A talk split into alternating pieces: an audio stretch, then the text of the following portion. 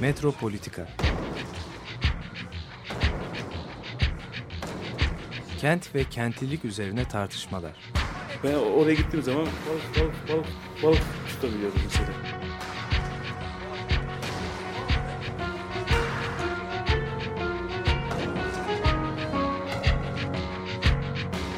Hazırlayıp sunanlar Aysin Türkmen, Korhan Gümüş ve Murat Güvenç. Takusu yok yani. kolay kolay boşaltamadı. Yani elektrikçiler terk etmedi Perşembe Pazarı merkezinde. Merhabalar değerli Açık Radyo dinleyicileri. Metropolitika'da yine birlikteyiz. Bugün ben Korhan Gümüş programı sevgili Masis Kürkçü ile birlikte yapıyorum. Ee, ve konumuz da 6-7 Eylül olayları. Bunların şehirde yarattığı değişim, neler oldu ve sonrası bir parçada. Bizim bugünkü beraberliğimiz Masis Kürkçü ile bayağı uzun süreceğe benziyor. Çünkü akşam da ee, Büyükada'da düzenlenecek olan bir etkinlikte kendisini dinleme fırsatı bulacağımız bulacağız. Yani bulacağımızı 36 kısım tekmeli birden. Evet, bugün e, e, Masis'le uzun bir yolculuğa çıktık. E, programda da e, bu olayı anlatırken aslında biraz da akşamki etkinlikten de söz edelim. Hazır e, şey olmuşken, e, değinmişken e, Açık Radyo'da duyuruldu ancak e, biz de tekrarlayalım. E, bugün saat 19'da e, Büyükada'da e, Çelik Gülersoy Kültür Merkezi'nde e, 6-7 Eylül e, 62. yılında bir etkinlik düzenleniyor. Bu etkinlikte sevgili Masis Kürkçügil konuşmacı, sevgili Gündüz Vassaf konuşmacı, e, bir de Orhan Türker, sevgili Orhan Türker konuşmacı. Üç kişi. E, arkasından e, bir de Nihan Arısoy'un Manamu İstanbul isimli belgeseli gösterilecek. O da ilginç bir belgesel. Bunların hepsi Büyükada Çınar Meydanı e, Çelik Gülersoy Kültür Merkezi'nde düzenleniyor. Orada bir de yerleştirme var. O yerleştirmede e, böyle pencereler var e, ve kırıklar var, kırık pencereler. İçeride bir takım taşlar, kırılmış eşyalar falan var. Dışarıda da böyle ses var, bir uğultu ve resimler var. Aslında izleyiciyi içeri yerleştirmeyi deniyor. Yani bu yerleştirme içerideki insanların neler hissettiğine dair bir ufak şey e, içeriyor. Yani böyle bir e, şey var yerleştirmenin. E, öyle bir çağrısı var. Tabii bunu bilmek mümkün değil. Yani o gece o insanlar neler yaşadı. Çığlıklar gelirken, dışarıda yangınlar çıkarken, camlar kırılırken ve bir uğultu, büyük bir kalabalık sopalarla saldırırken, e, parçalarken ortalığı, acaba başımıza ne gelecek diye nasıl bir travma yaşadıklarını bilmek mümkün değil ama tahmin etmeye çalışmak ve hep sürekli bu gayretin içinde olmak için aslında bu yerleştirme bir şey yapıyor. Böyle bir e, deney e, yapmaya çalışıyor. Orada küçük imkanlarla hemen hazırlanmış böyle bir e, şey var. 62. yılında 6-7 Eylül'ün bir yerleştirme açılıyor. Evet biz e, şimdi konumuza dönelim. Tekrar e, olayın şöyle bir değerlendirmesini yapalım. E, sorumluları ortaya çıkmamış bir olayla karşı karşıyayız aslında. Yani çoğu zaman işte bir şey olarak sunuluyor işte heyecan olmuş işte halk sokağa çıkmış gibi. Oysa ki çok iyi biliniyor ki bu insanlar yani bu saldırganlar e, çeşitli yerlerden önceden getirilmiş değil mi? Bunların kamyonlarla işte şehrin çeşitli yerlerine getirildiğini önceden ve sopalar ellerine şeyler verildiğini bayağı organize bir çaba olduğunun e, herkes aslında farkında. Yani bu bir böyle halkın galeyana gelmesi falan gibi değil. Tam da planlanmış, programlanmış bir e, olay, bir vahşet. Aynı zamanda e, bu olay e, bir şeyler tarafından tetikleniyor. Yani işte Selanik'te mesela işte Atatürk'ün evine bomba atılması olayı. Aslında çok büyük bir skandal o da. Yani düşünsene yani bir anıta yapılan bir saldırı olsa mesela basında görüyoruz değil mi? Atatürk'ün yani manevi şahsiyetine yapılmış olan bir saldırı gibi. Bu saldırgan e, şey olmak, cezalandırılmak şöyle e, dursun. Daha büyük bir e, suçta işlediği için yani halkın birbirine düşürülmesi, o kadar insanın ölmesi vesaire buna iştirak ettiği için yani bir daha da büyük bir suç işlediği halde hiçbir şekilde cezalandırılmamış oluyor. Tabii burada daha ilginç şeyler de var. Yani Evet. fotoğrafı kim çekti? Elçinin eşi çekiyor. Yani olayı Bombanın. bombanın Evet. orada ufak bir çukur açılıyor. Ee, yani bu işin ne kadar tezgah olduğunu da gösteren bir hikaye. O anda o zamanki imkanlarla anında fotoğraf çekme e, nasıl mümkün, Mümkün olabilir. Tabii Bombanın nasıl şey taşındığı hakkında bile Tabii. bilgi yani, var. e, Yunan makamları aslında tabii ki e, bu konuda bir karar verdiler. Kimin attığına dair bir ceza verdiler. E, tabii e, ceza alanlar daha sonra burada e, devletin e, en üst makamlarına kadar yükselebildiler. vali bile oldular. Vali bile oldular. Evet. Yani- yani herhangi birisi böyle bir saldırı yapsa yani bir heykele ya da bir Atatürk e, şeyine manevi şahsiyetine dönük yani bir hakaret ya da bir şey cezalandırılır. Yani bu Türkiye tarihinde hep bunun örnekleriyle doldur gazete haberleri. Ama bayağı bomba atacak kadar cüretkar bir davranış ve üstelik de e, korkunç şeylere neden olabilecek bir kışkırtıcı amaçla yapılıyor Evet. bu. Yani konudan uzaklaşmayalım ama Evet. e, işin bir ilginç yanı var. Tabii yasada mahkemelerinde yargılandılar ve ceza aldılar. E, dolayısıyla e, cezasız kaldı demek garip ama yasada mahkemeler ne kadar mahkemeydi demek e, tartışmalı. Ama tabii ki Demokrat Parti devrinde yapılan yargılamalar ve tutuklamalar ne kadar hukuka uygundu. Bunların da belki üzerinde durmak gerekir ama e, yasada mahkemelerinde Başbakan Adnan Menderes'in çok ilginç bir iddiası var. O da diyor ki Yunanistan Komünist Partisi bu bombayı atmış olabilir diyor. e, burada da zaten suçlu olarak gene Evet ama komünistleri bir falan şey daha var. Cehalet şöyle bir hikaye. Bizim devlet adamlarımızın galiba e, hasletlerinden biri bu cehalet. Yunanistan Komünist Partisi o zaman zaten Yunanistan Komünist Partisi durumunda değil. İç savaş olmuş vaziyette büyük bir e, yenilgiye uğramış durumda. Yani kayıp vermiş durumda. E, Rusya'ya taşınmış durumda. 1951'de parçalandı. Özbekistan'da birbirine girdiler. EDA diye bir ilerici partiyi destekleyerekten siyaset yapıyorlar. Orada hakimi ikna etmeye çalışıyor Adnan Menderes. Bunlar çok güçlü orada diyor. Yüzde yüzde otuz beş alıyorlar falan. Yani bunlar yapmışlardır diyor. Hakimi gaz ediyor. Yani ne diyor onlar yapsınlar diye. Yani Yunan milliyetçileri yaptı diye. Şimdi Yunan komünistleri niye oraya atıyor? Yunan komünistleri gerçekten o zaman böyle bir imkana sahip mi? Veyahut da var mı yok mu? Kıbrıs meselesinde de aslında tabii yine benzer bir ciharet var siyaseten. O dönemde de sonra da da devam etti. Yunanistan Komünist Partisi'nin e, siyasetiyle Moskova'nın siyaseti aynı değildi. Ve e, Moskova e, eğer Enosis olursa yani e, Kıbrıs Atina'ya bağlanırsa Yunanistan da bir NATO ülkesi olduğu için Kıbrıs NATO'ya bağlanacaktı o, e, o zaman. Halbuki e, Rusya bunu istemiyordu. Rusya bunu istemiyordu ve bizim yine tabii e, maalesef kendilerine ilerici diyen, antemperist diyen mahlukatın da e, kavrayamadığı bir husus var. E, Kıbrıs'ta Akel'in desteklediği ve işte Makarios Cumhurbaşkanı oldu. E, Bandung Konferansı'ndan önce de sonra da aslında üçüncü dünyanın temsilcisi, önemli bir temsilcisi durumundaydı. Dolayısıyla tipik bir e, böyle bir işte Yunanistan şunu yaptı, öteki bunu yaptı falan demeden önce bunu daha iyi incelenmesi gerekirdi.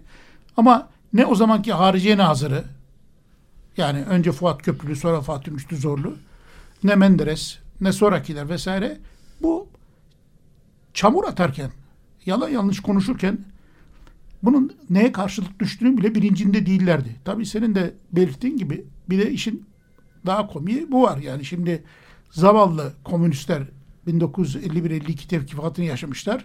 46'da bir silleymişler. Toplasan hepsi de 100-200 kişi. Zaten tevkifatta herkes konuşmuş. Toplam 167 tevkifat, 18'de terziler tevkifatları 185 kişi. Ve geride kalan bir avuç insan var. Ondan sonra zaten toplayıp toplayıp da işte toplasan e, 45-50 kişilik bir grubu bulabilmişler. E, ve bunların üzerine yıkmaya çalıştılar. Yani bir taşla iki kuş vuruyorlar. Yani Evet, aslında evet. e, suçsuz olduklarını bil- bile bile o insanları bir de cezalandırıyorlar. Bugün de yapıldığı gibi aslında bir parça benzerlik de var. Yani tabii komik olan ama şu yani e, buna yani inanacak insan bulmak oldukça zor bir hikaye. Çünkü 100 bin üzerinde insan İstanbul'da sokağa çıkıyor. Eğer komünistler böyle bir şeyi durumda olsa ihtilal falan yaparlar yani. Yani çünkü 100 bin kişi sokağa 100 bin üzerinde insan İstanbul nüfusu o zaman bir buçuk milyon. Bir buçuk milyonluk kentte 100 bini sokağa çıkarırsanız hani biraz daha zorlarsanız bir 100 bin daha bulursunuz. Ha, neredeyse seçimle alırsınız neredeyse seçimle alırsınız biraz daha zorlarsanız. Çünkü bir buçuk milyon nüfusu işte yaşlısı var, çoluğu var, çocuğu var derseniz hani e, garip bir durumla karşı karşıya kalırsınız ama bu da bir fecaat bir hikayeydi. E, tabii sıkı yönetim komutanı savcılara baskı yaptı. İlle de işte komünistler yaptırdı bunu ispatlayın diye. O zamanki savcı, askeri savcı sonra yasada da yardımcı savcıydı e, Fahri Çöker. Ondan sonra o anılarında öldükten sonra yayınlanması için bıraktığı analarında çok açık bir şekilde e, bunları belirtiyor ama bu bir fecaat. Bu bir fecaat. Gerçekten e, şimdi bazı tarihçiler bu ülkenin elinden bir harekette kimse kurgulamadı, şöyle oldu, böyle oldu diyorlar ama eğer böyle bir atfı cürümde bulunuyorsanız sizin bu işte bir dahiliniz var demektir. Sizin bu işte bir dahiliniz var demektir. Yani böyle uydurmasyon tabiri caizse e, gerekçelerle başkalarına itham etmek durumundaysanız e, muhakkak ki siz bu işin içindesiniz.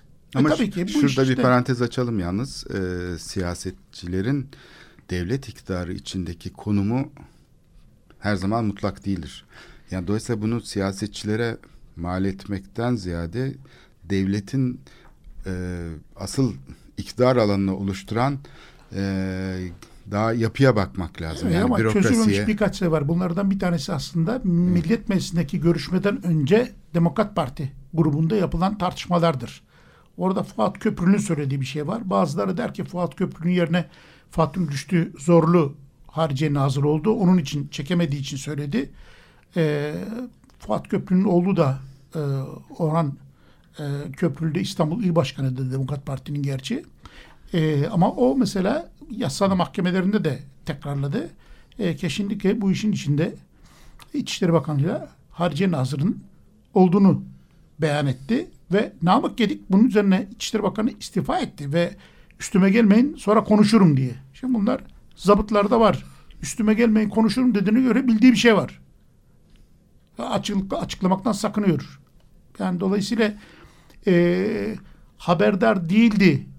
Haberdar değildi demek e, biraz zor bir hikaye. Tabii şu söylenebilir.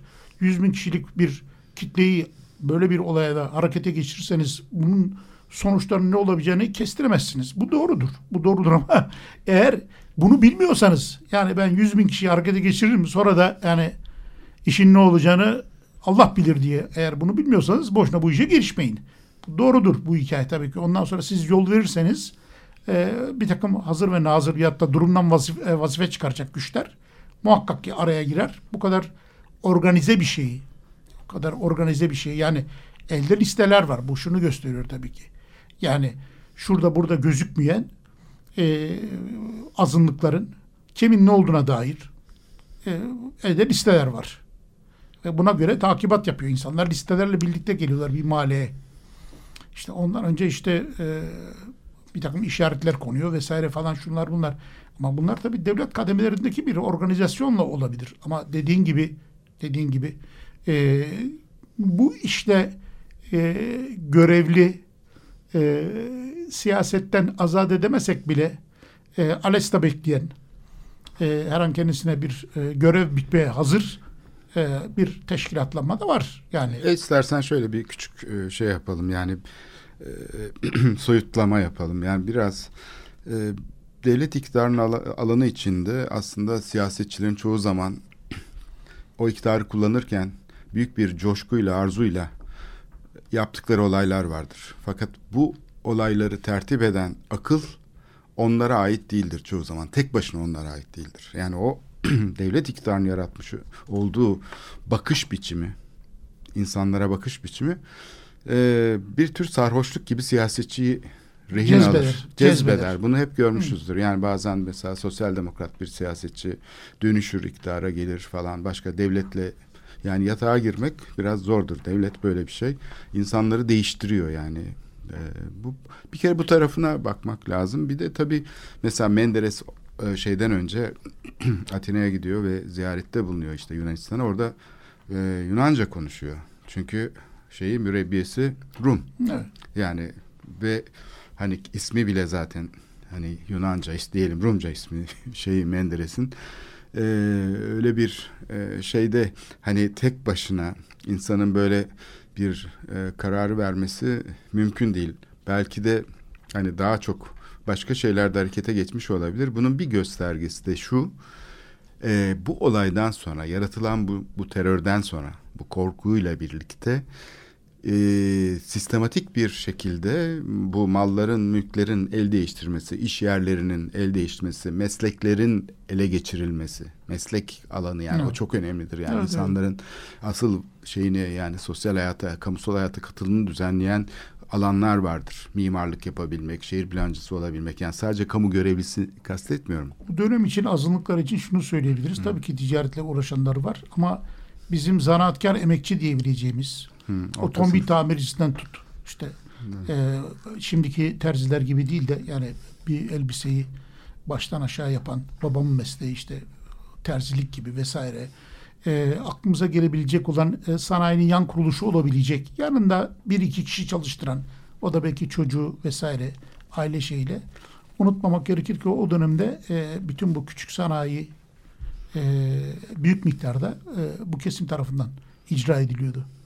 Evet şimdi bu şehir üzerindeki etkisi bunun çok önemli. Yani bu olayın bu bir kırılma noktası. Yani şehrin nasıl masumiyetinin yaralanabildiğini gösteriyor. Çünkü komşuluk ilişkileri bu Yani.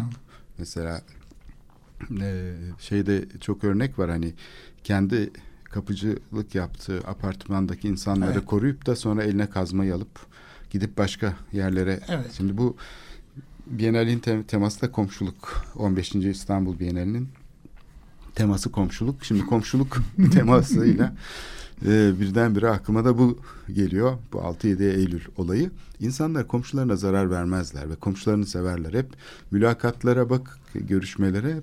Yani arkadaşımdı. Ya senin bir kusurun var hani bir tek sorunun var Hristiyan olman ya da işte Rum olman falan gibi. Ama dostluk deyince çok severdik birbirimizi diyorlar. Şimdi bu iki eksen. Yani bir tanesi milli savaş siyasetinin yaratmış olduğu bir kimlik şeyi insanları tanımlamakta kullanılan aslında imkansız bir şey. İnsanları o kimliğin içine sokmak. Yani kanında mı var? Kültüründe mi var? Değil mi? Böyle bir hani insanları ayırt eden yani aynı şehirde, aynı mahallede yaşayan insanları mesela benim çocukluğum Kalamış'ta geçti. Kalamış'ta Rumlarla biz böyle koşturup oynarken falan şimdi birdenbire sizi böyle çekip alan, sırtınızdan çekip sizi başka bir yere taşıyan bir eğitim sürecinden geçiyorsunuz. Bir tarih bilgisinden. Yani aslında insanları bayağı inşa eden, böyle fabrikada üretilmiş eşya gibi etmeye çalışan bir kamu e, düzeni var. Ötekini içine almayan, bunu bir sınır koyan bir siyaset diyebiliriz. Bu da Fethin işte 500. yıl şeyinde bayağı belirgin olarak ortaya çıkıyor kutlamaları diyelim. 1453-1953 e, ara şeyini hiçbir zaman bugüne kadar olmamış bir şey yapıp e, birdenbire şehrin Rum nüfusuna karşı aslında o fetih e, metaforu aslında alttan gelen bir dalga. Bu dalganın bir tanesi e, Osmanlı'nın ulus devlete dönüşme problematiği içinde iki tane birbirine rakip akım var diyelim. Bir tanesi hani daha laikçi ve şey bir akım modernist öbürü biraz yeni Osmanlıcı ve biraz daha İslami referanslı İkisi bir. de muhafazakar aslında. İkisi de muha- iç içe de giriyorlar. İçe giriyorlar. Tabii Devlet geçişler de var tabii. Hiçbir zaman Kayışlar var. Celal Bayar kah orada, kah iddiatçı. tabii. Celal Bayar'a 104 yaşında soruyorlar. Efendim diyor şöyle şöyle işte Atatürk'ün bakanları yapmışsınız, başbakanları yapmışsınız değil mi? İttihat Terakki üyeleri yapmışsınız. Cumhurbaşkanlığı yapmışsınız onu değil mi? Soruyorlar kendinizi nasıl tanımlarsınız diye. Ben iddiatçıyım efendim diyor. Hala. İsmet Paşa'ya sorsanız böyle demezdi. Böyle demezdi. O kendisini cumhuriyetle ifade edebilirdi diyelim ki. Halbuki klasik tasnife baktığınız zaman e, İnönü'nün iddiatçı diye yüksmek lazım. Celal Bayar'ın da işte daha liberal bir kanatta olması gerekir diyelim ki. Öyle bir durum söz konusu. Tam tersine Geçiyor. evet. Evet bu geçişler çok var. 1953'te yani bir su yüzüne çıkıyor yani bu şey dipteki bu dalga yani devlet iktidarı içindeki bu iki ikircikli durum ortaya çıkıyor ki yani aslında e, şeylere yaşama hakkı da tanımayacak bir e, Hristiyanlara, Müslüman olmayanlara şey olmayacak bir e, siyasi iklime doğru evriliyor. Yani popülizmin aslında önemli bir e, göstergesi bu 1953. 6-7 Eylül'ün onun arkasından gelmesi. Ondan sonra da bu korku ve şey içinde insanların yavaş yavaş mallarının el değiştirmesi. Onlar mesela çok yakın tarihe kadar Evet. geliyor. Ben Kalamış'ta bildiğim mesela bütün bu mülklere el koyma süreci 70'ler, 80'ler, 90'larda devam etti. Cihangir'de 90'larda hala devam ediyordu. Belki bugün hala devam ediyor. Devam ediyor aslında örtük bir şekilde örtük bir şekilde aslında e, bir tür e, sahibi olmayan gibi gözüken veyahut da tapuda gözüküyor ama ortalıkta gözükmeyen şeylerin e, kaydırması. Bu tabii bir seyir olabilir. E, ama konunun başına dönersek aslında tabii İstanbul'da nadir rastlanan bir e, kozmopolitizm vardı. Kozmopolitizm bazıları tarafından yerli ve milli değil diye eleştirir. Ama kozmopolit olmak bazı açılardan önemlidir. Şu açıdan önemli birincisi. Ulusal önyargılardan mümkün mertebe uzaklaşmış olmak demektir.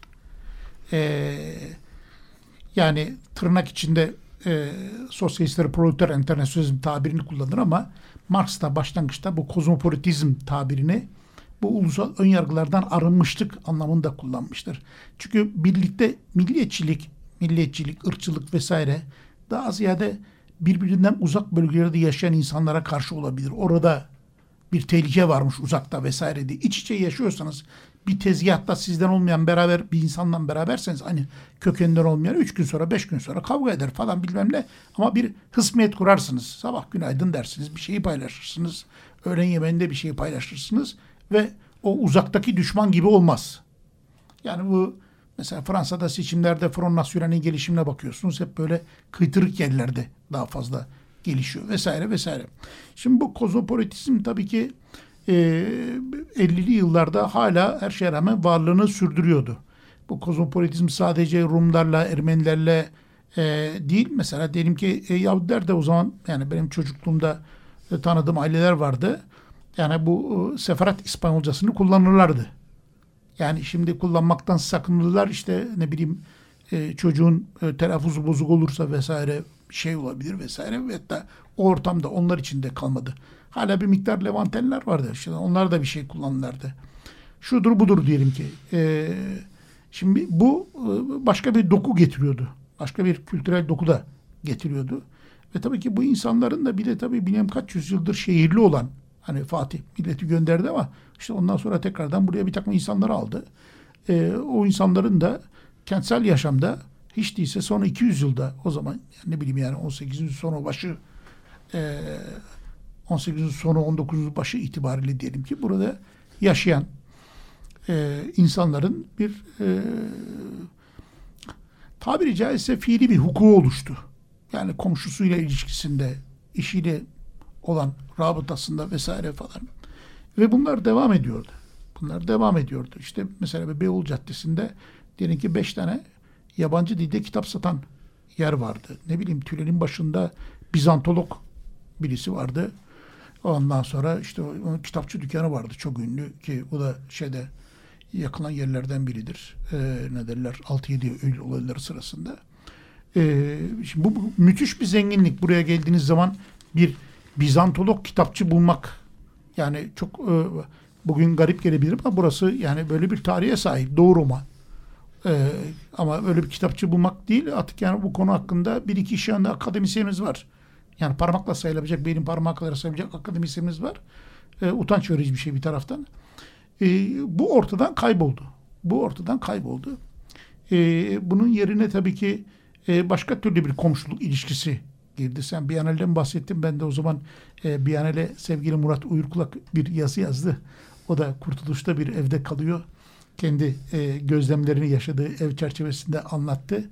E, ne diyelim işte bir e, ekaliyetten birileri var. E, genellikle ülküyorlar vesaire. Onlarla ilişkilerinde onları rahatlatacak bir konuma geliyor. Fakat eve ondan sonra e, siyah bazı insanlar kiracı olarak giriyor. Öyle olunca imza, e, imza toplamaya çalışıyor. Ekaliyettekiler. Çünkü bu gelenlerden rahatsızlar. Onlar onlara yabancı geliyor dışarıdan falan gibisine. Murat da diyor ki ben imza vermem niye vereyim ki ya diyor. Yani şimdi burada da tabii bir e, artık e, başka bir düzeyi görüyoruz. Yani eskiden bu kadar tabii çok farklı ülkelerden insanlar İstanbul'da gelmiyorlardı ama yani e, bir başkasınınla komşuluk yapmamak gibi bir şık düşünülemezdi. Yani bir ortak güvenin oluşması için ortak yaşamışlık lazım. İşte komşuya çocuğunuzu bırakmanız için, komşu alışverişe giderken ondan bir şeyler talep etmeniz için vesaire falan. Komşuluk bir devrin işi mi? Tabii yani bu TOKİ'lerde komşuluk ne olur ne olmaz ona girmeyelim ama şunu söyleyebiliriz. Yani 1950'lerin ortasında İstanbul tabii çok farklı bir İstanbul. Türkiye nüfusu 25 milyon. İstanbul 1,5 milyon. Şimdi Türkiye nüfusu 80 milyon desiniz İstanbul 20 milyon. Düşünebiliyor musunuz? Şimdi yüzde 25. Ülkenin yüzde 25 nüfusu burada. O zaman yüzde altısı. Yani e, Kırsal nüfus henüz. Yani kasabalar tabii, ve şeyler. Tabii, tabii. ama kent içinde şöyle bir avantaj var. Yani 10 yıldır, 20 yıldır, 30 yıldır o mahalle çok fazla değişmemiş. E, o insanların çocukları da işte torunları da neredeyse orada büyüyorlar. Üç sokak yukarıya, iki sokak aşağı ancak gidebiliyorlar. Orada kurulacak ilişki farklı bir ilişki. Ama biz yine de 6-7 Eylül olayına dönersek diyelim. E, bu olayın e, birkaç yönü var. Ama senin tebarüz ettiğin yönlerden bir tanesi bu mülkiyet meselesinin el değiştirmesi. E, genellikle aslında işte kaçanlar, gidenler vesaire falan meselesi konuşulur. İşte ben çocukluğumda hatırlıyorum mesela diyelim ki eski eşya artık ona şimdi antika diyorlar. Yani eskiciler artık eski eşya almıyorlardı. Çünkü dükkanları belli. Senden alacak. Kaç kişiye satacak? Bir de eskiden böyle eski eşya, antik eşya alma alışkanlığı da insanlarda yoktu. Formika, mormika gibi şeyler varsa diyelim ki onlar yeni gözüküyor, parlıyor.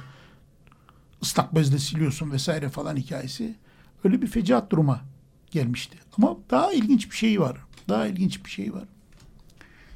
Ee, hükümet bunu tahribatın bir kısmını telafi etmek istiyor, tazmin etmek istiyor. Ve kampanya açıyor. Kampanya açıyor, salma yapıyor. İşte Yapı Kredi'ye, İş Bankası'na, Ticaret Odası'na vesaire falan. Bağış yapsınlar. Bağış yapsınlar diye. Ve bir takım tabii başka şirketlere ve bireylere de yapıyor ve bir, bir tür baskı yapıyor. Baskı yapıyor. Ve bakıyorsunuz ki bu şirketlerin içinde yabancı şirketler var, azınlıklar var.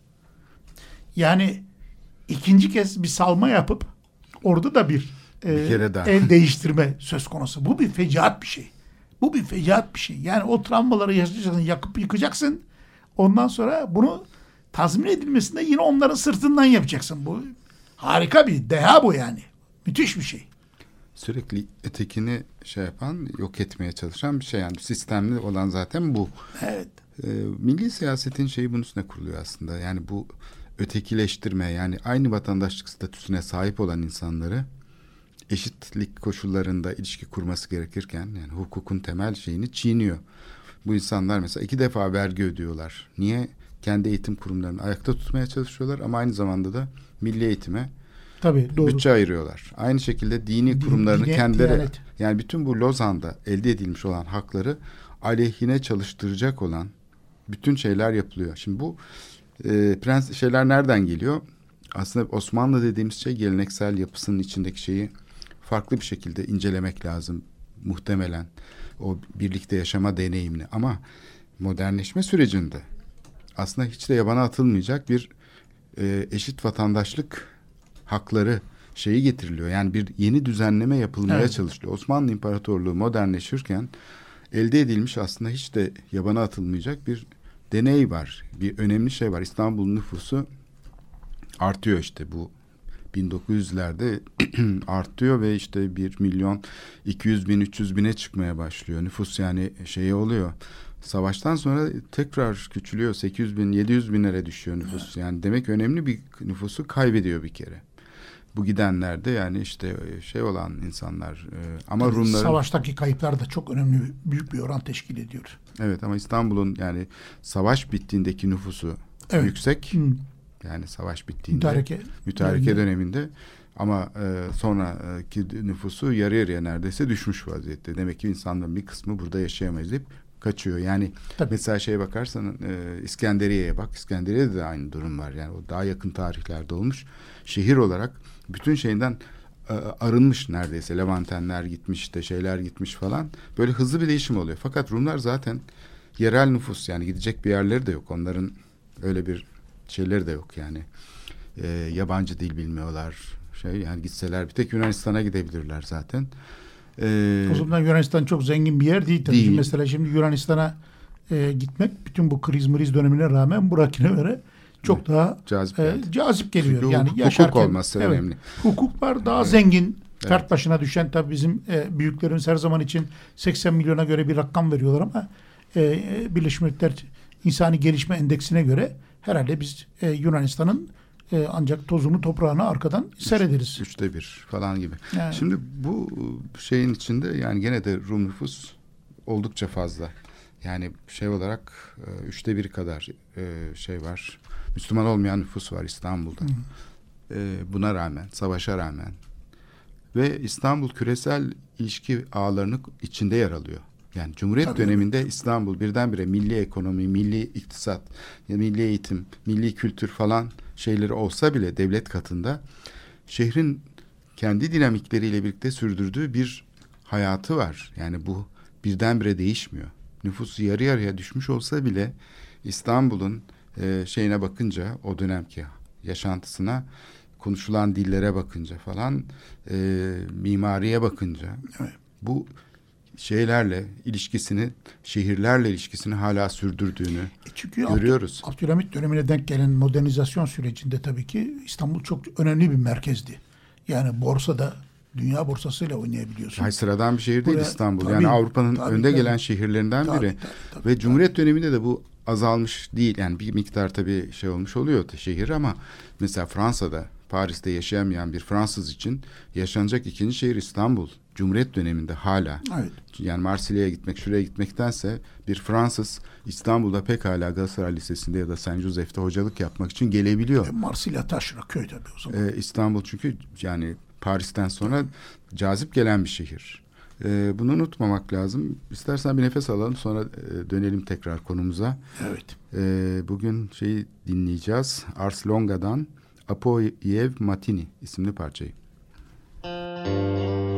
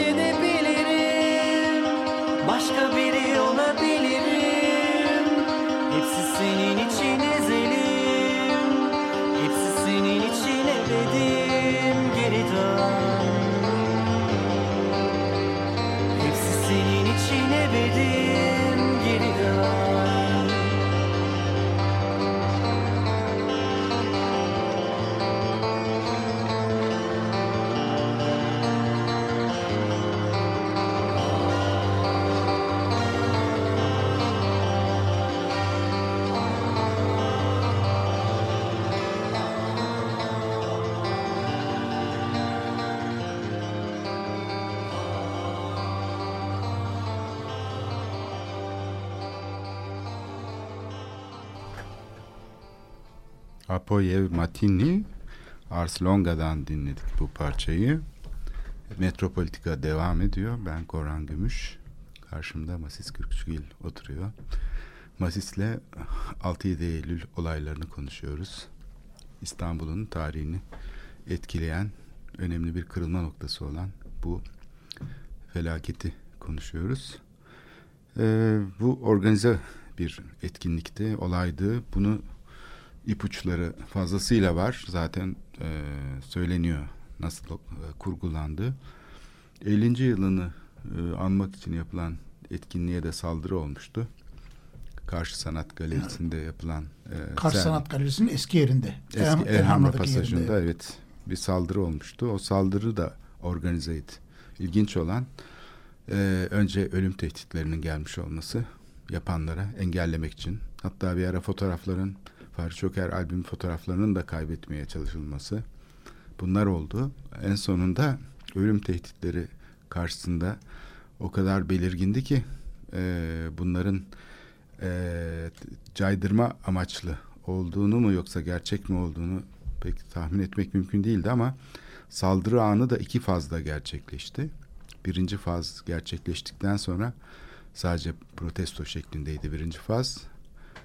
Ee, oradaki sivil polislerin başında bulunan kişi biraz sonra görürsünüz dedi ve biraz sonra asıl hani böyle silahlı birilerinin olduğunu tahmin ettiğimiz insanlar geldi. Siyah giyimli falan böyle kötü bakışlı. Fakat onlar silah çekmediler. Ortalığı tar tahrip ettiler.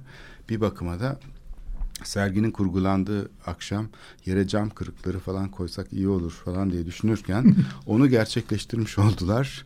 İnteraktif bir sergi oldu. Bu devletin hafızasında bu işin devam ettiğini gösteriyor aslında. Çünkü bu insanların nasıl yönlendirildikleri sonra öğrenildi. Yani Evet ama bu sefer artık komünistler yaptı diyemediler. diyemediler. Ve basında da yer aldı olay. Kimlerin yaptığı da belli fakat soruşturma açılamadı o insanlar hakkında. O da ilginç. Ee, tabii kimlerin gönderdiği de belliydi o insanları. O da ortaya çıktı. Rezalet gene katmerli bir şekilde ortaya çıktı.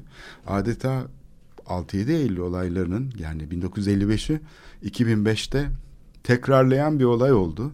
Bence o da e, yani bir e, şey tarihçiler tarafından analiz edilmesi gereken önemli bir vaka. Bu işlerde dava olmaz, dosya olmaz, belge de olmaz. Heh, Murat söylüyorum. Bardakçı bu konuda bir Habertürk'te programı yaparken bir Ona e, eski. Evet, MİT. emniyet MİT- e, MİT görevi. MİT, MİT görevlisi, Milli Emniyet görevlisi e, bağlanıyor. Diyor ki işte o bir numara veriyor. Buna bilmem ne dosya 15. denir. içi 15. boştur. dosya, evet. 15. dosya. içi boştur bunun diyor. E, dolayısıyla bunun delili melili olmaz bu işin diyor. O delili melili olmaz diyor. E, yani e, ismi bende mahfuz demişti. E, dolayısıyla e, kalkıp da e, başka türlü izahlarda bulup da bu işi geçiştirmenin bir anlamı yok. Gerçekten e, toplumun bir kısmı azımsanmayacak bir kısmı bu meseleyle yüzleşti. Tabii geçmişten farklı olaraktan bunu kabul etmek gerekir. Yüzleşti. Bu konuda önemli adımlar atıldı. Yani bu yüzleşmenin daha derinleştirilmesi gerekir. Bu ve benzeri olaylar ki ondan sonra gerçekten sözünü ettiğin anlamda e, eşit yurttaşlık temelinde e, bir gelişme söz konusu olabilsin. Yoksa bunların üstünü örterekten e, zaman geçirilirse de bunlar tekrardan hortlar. Yani bu hafıza ilginç bir şeydir. E, bununla hesaplaşmadığınız takdirde tekrardan canavarlaşır, canlanır demeyelim. Canavarlaşır ve benzeri şeyleri tekrardan üretir ki maalesef de yıllardır e, göçmenlere karşı zaman zaman e, mevsimlik işçilere özellikle e, Kürdistan'dan gelen şurada burada çalışmak durumunda olan insanlara karşı gazetelerden sık sık okuduğumuz olaylar oluyor. Bu olayların da önüne almak için gerçekten böyle bir tarihsel şuura ihtiyaç var. Ama bu şuur tabii önce bir bellek gerektiriyor. E, Dolayısıyla bu olay yani e, bu ve benzeri olaylar bu ve benzeri olaylar ve hatta sadece bizim yaşadığımız değil e, bütün dünyada yaşanan olayları irdelenmesinde müthiş yarar var ki önümüzü görelim ve o tehlikelerle karşı karşıya kalmayalım. Yoksa bunları bir e, silsile meratibe bağlayaraktan işte efendim bu kristal gece değildir diye bir tartışma girmek doğru. Kristal gece değil de kristal gece olmadığı için de hayırlı bir şey mi yani? Ne anlama geliyor? Yani ölenler evet e, belki bir e, bayram e, dönüşü gidişindeki e, insan kadar değil. Çünkü işte verilen rakamlar var şu kadar insan öldü diye. Şu kadar insan tecavüze uğradı diye mal mülkün dışında bir de bunlar var tabii ki. E işte bunları küçümsetmenin hiçbir anlamı yok. Yani bir kişi bile olsa önemli. E, bunun için e, bugün yani yaptığınız sizin yerleştirmede e, bu konuda yapılmış olan bütün çalışmalarda, e, anılarda bu açıdan bir e, oluşturulan literatürde önemli. E, bu arada tabii ki Dilek Güven'in 6 Eylül olayları kitabında zikretmekte yarar var. Çünkü bu e, müthiş bir şekilde hem sözlü tarihten istifade ediyor hem de yurt dışında çeşitli ülkelerin yani Almanya'nın, Fransa'nın sadece Yunanistan'dan değil e, buradaki e, konsolosluk e, yazışmalarından, arşivlerinden de istifade ediyor. Dolayısıyla bizim görmediğimiz veyahut da bizim basınımızın örttüğü bazı bilgileri de edinmek mümkün. Oldukça incelikli bir çalışma.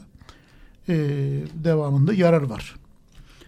Evet bazen e, bu tekilleştirme şeyi içinde yani böyle bir olay oldu ama geçmişte kaldı fazla şey yapmaya gerek yok üzerinde durmaya gerek yok gibi sözler duyuyoruz. Oysa ki şehir bir kere kırılganlaştıktan sonra insani ilişkiler bir kere bu hale geldikten sonra tamiri o kadar kolay olmuyor.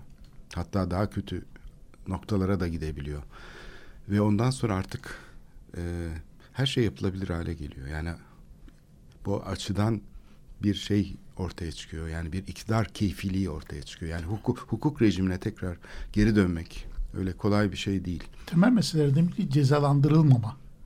Evet. Bu bir defa yaygınlaştığı zaman biraz önce dediğin gibi yani yapanın yanında kar kalması, yapanın yanında kar kalması sadece bu düzeyle, bu meseleyle sınırlı kalmaz.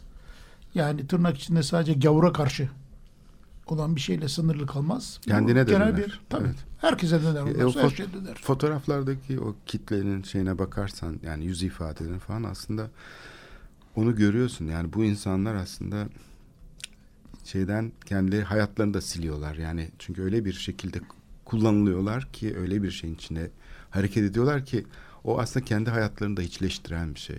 Onların da çünkü kendi gelecekleri için aslında bir şey bırakmıyor. Onların da artık başka bir şeyle hayata tutunmaları değil.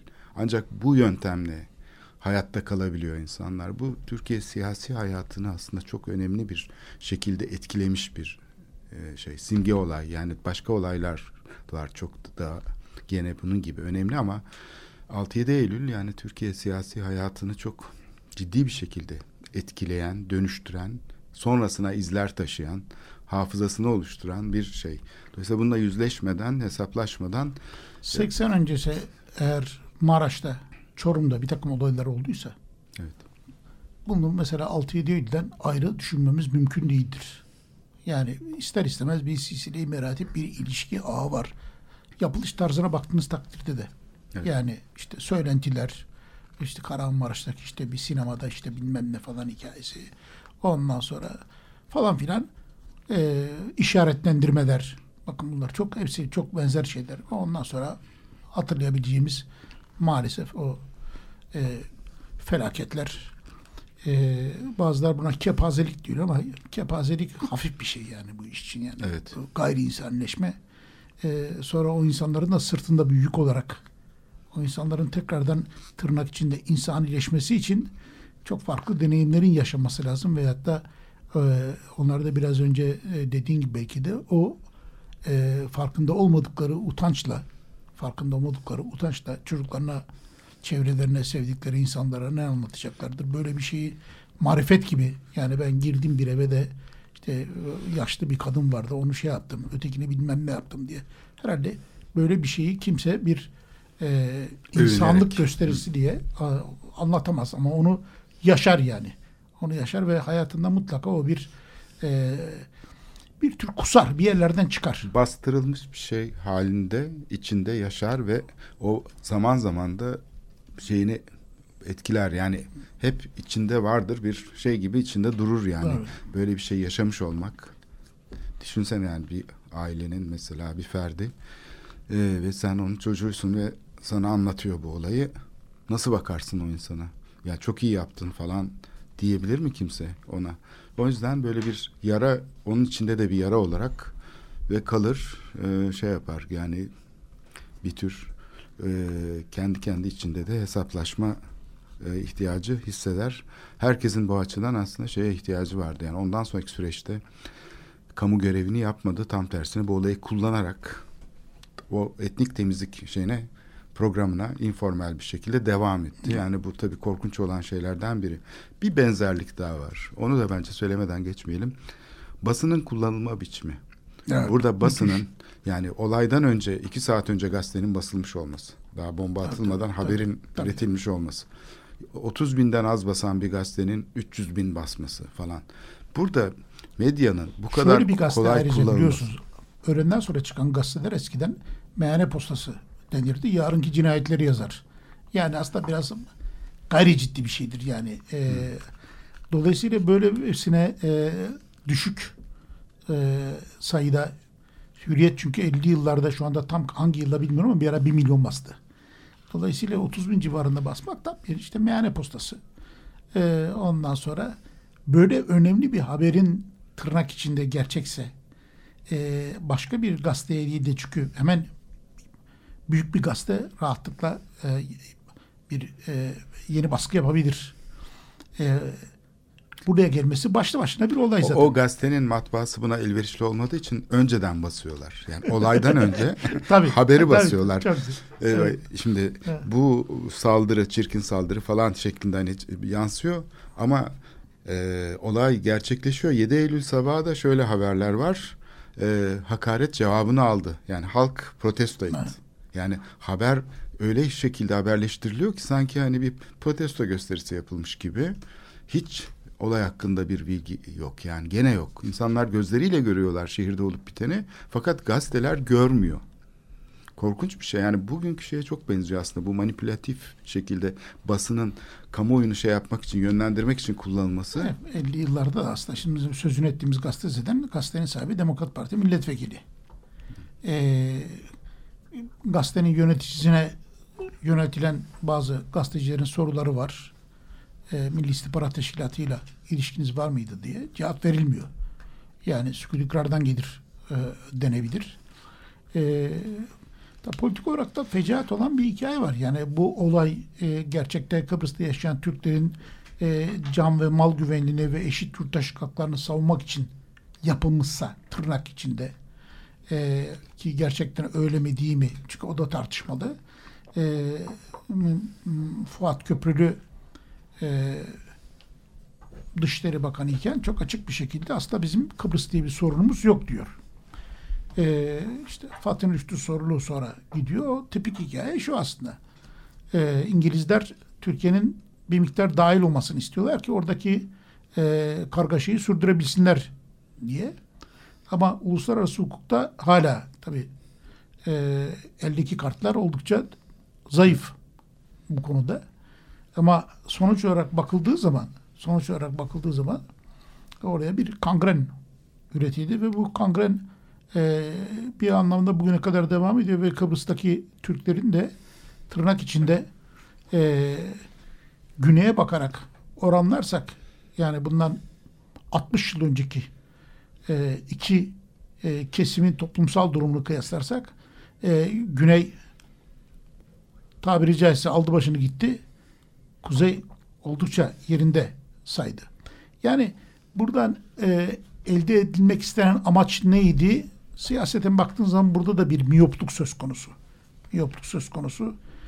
E, tamamıyla e, ama sadece bizimle sınırlı bir hikaye değil. Yani birçok ülkede siyasetçiler bu tür kararlar alıyor. E, ne yaptığı işe amacına hizmet edebiliyor. Tersine daha da zararlı çıkıyor. E, ama bu arada tabii ki 6-7 Eylül oylarından sonra eğer bu mülkiyetin el değiştirmesi, insanların gitmesi vesaire falan e, İstanbul daha mamur ve müreffeh bir kent mi oldu diye sorulursa e, sanıyorum bunun da cevabı olumsuz olacaktır. Evet bugün tabii ki olay geçmişte kalmadı. Bugün hala etkileri sürüyor ve bugün e, şeyiyle e, siyaseti koşullandıran bir olay olarak bu felaket e, şehrin e, şeyinde tarihinde üzerinde çalışılması gereken de bir konu olarak duruyor. Ben teşekkür ediyorum Asis programın sonuna geldik. Bitirdik. E, Ben teşekkür ederim. Bugün e, akşam da katkıların olacak. E, her zaman Hep e, birlikte. programımıza da konuk etmek istiyoruz. Çok teşekkür ederim. Haftaya görüşmek üzere. Hoşçakalın. Hoşçakalın.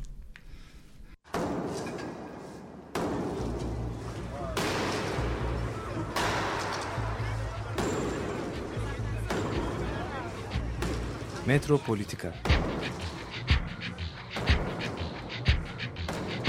Kent ve kentlilik üzerine tartışmalar. Ben oraya gittiğim zaman balık balık balık balık tutabiliyorum mesela.